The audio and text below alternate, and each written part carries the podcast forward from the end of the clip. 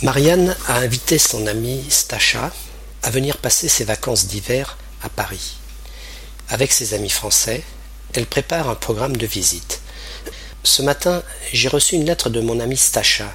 Elle vient dans une semaine. Vraiment? Qu'est-ce que tu lui feras voir?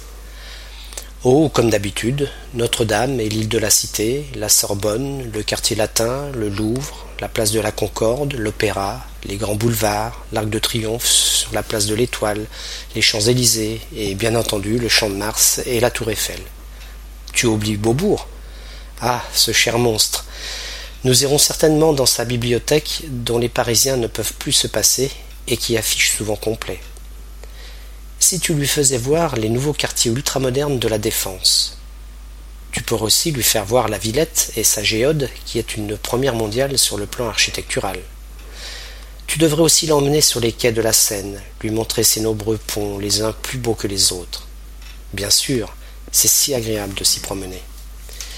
Vous passerez parmi les boîtes des bouquinistes, vous admirerez les peintres, vous verrez les clochards et les amoureux, vous regarderez les pêcheurs qui ne prennent jamais rien, et vous écouterez les jeunes qui y font de la musique, rient, plaisantent et parlent des sujets les plus variés.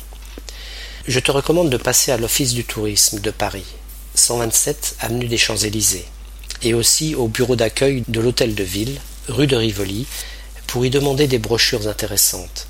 Je le ferai. Ça nous servira dans nos visites. Et comment est-elle, ton amie serbe? Elle est très gentille et agréable, charmante, super sympa. En plus, elle a beaucoup de conversations et on peut parler avec elle sur tous les sujets. Bof, une fille qui ne fait que bûcher et qui parle français avec un épouvantable accent. Tu te trompes, les Serbes ont le don des langues, et il y a à Belgrade des écoles où l'on peut apprendre très bien notre langue.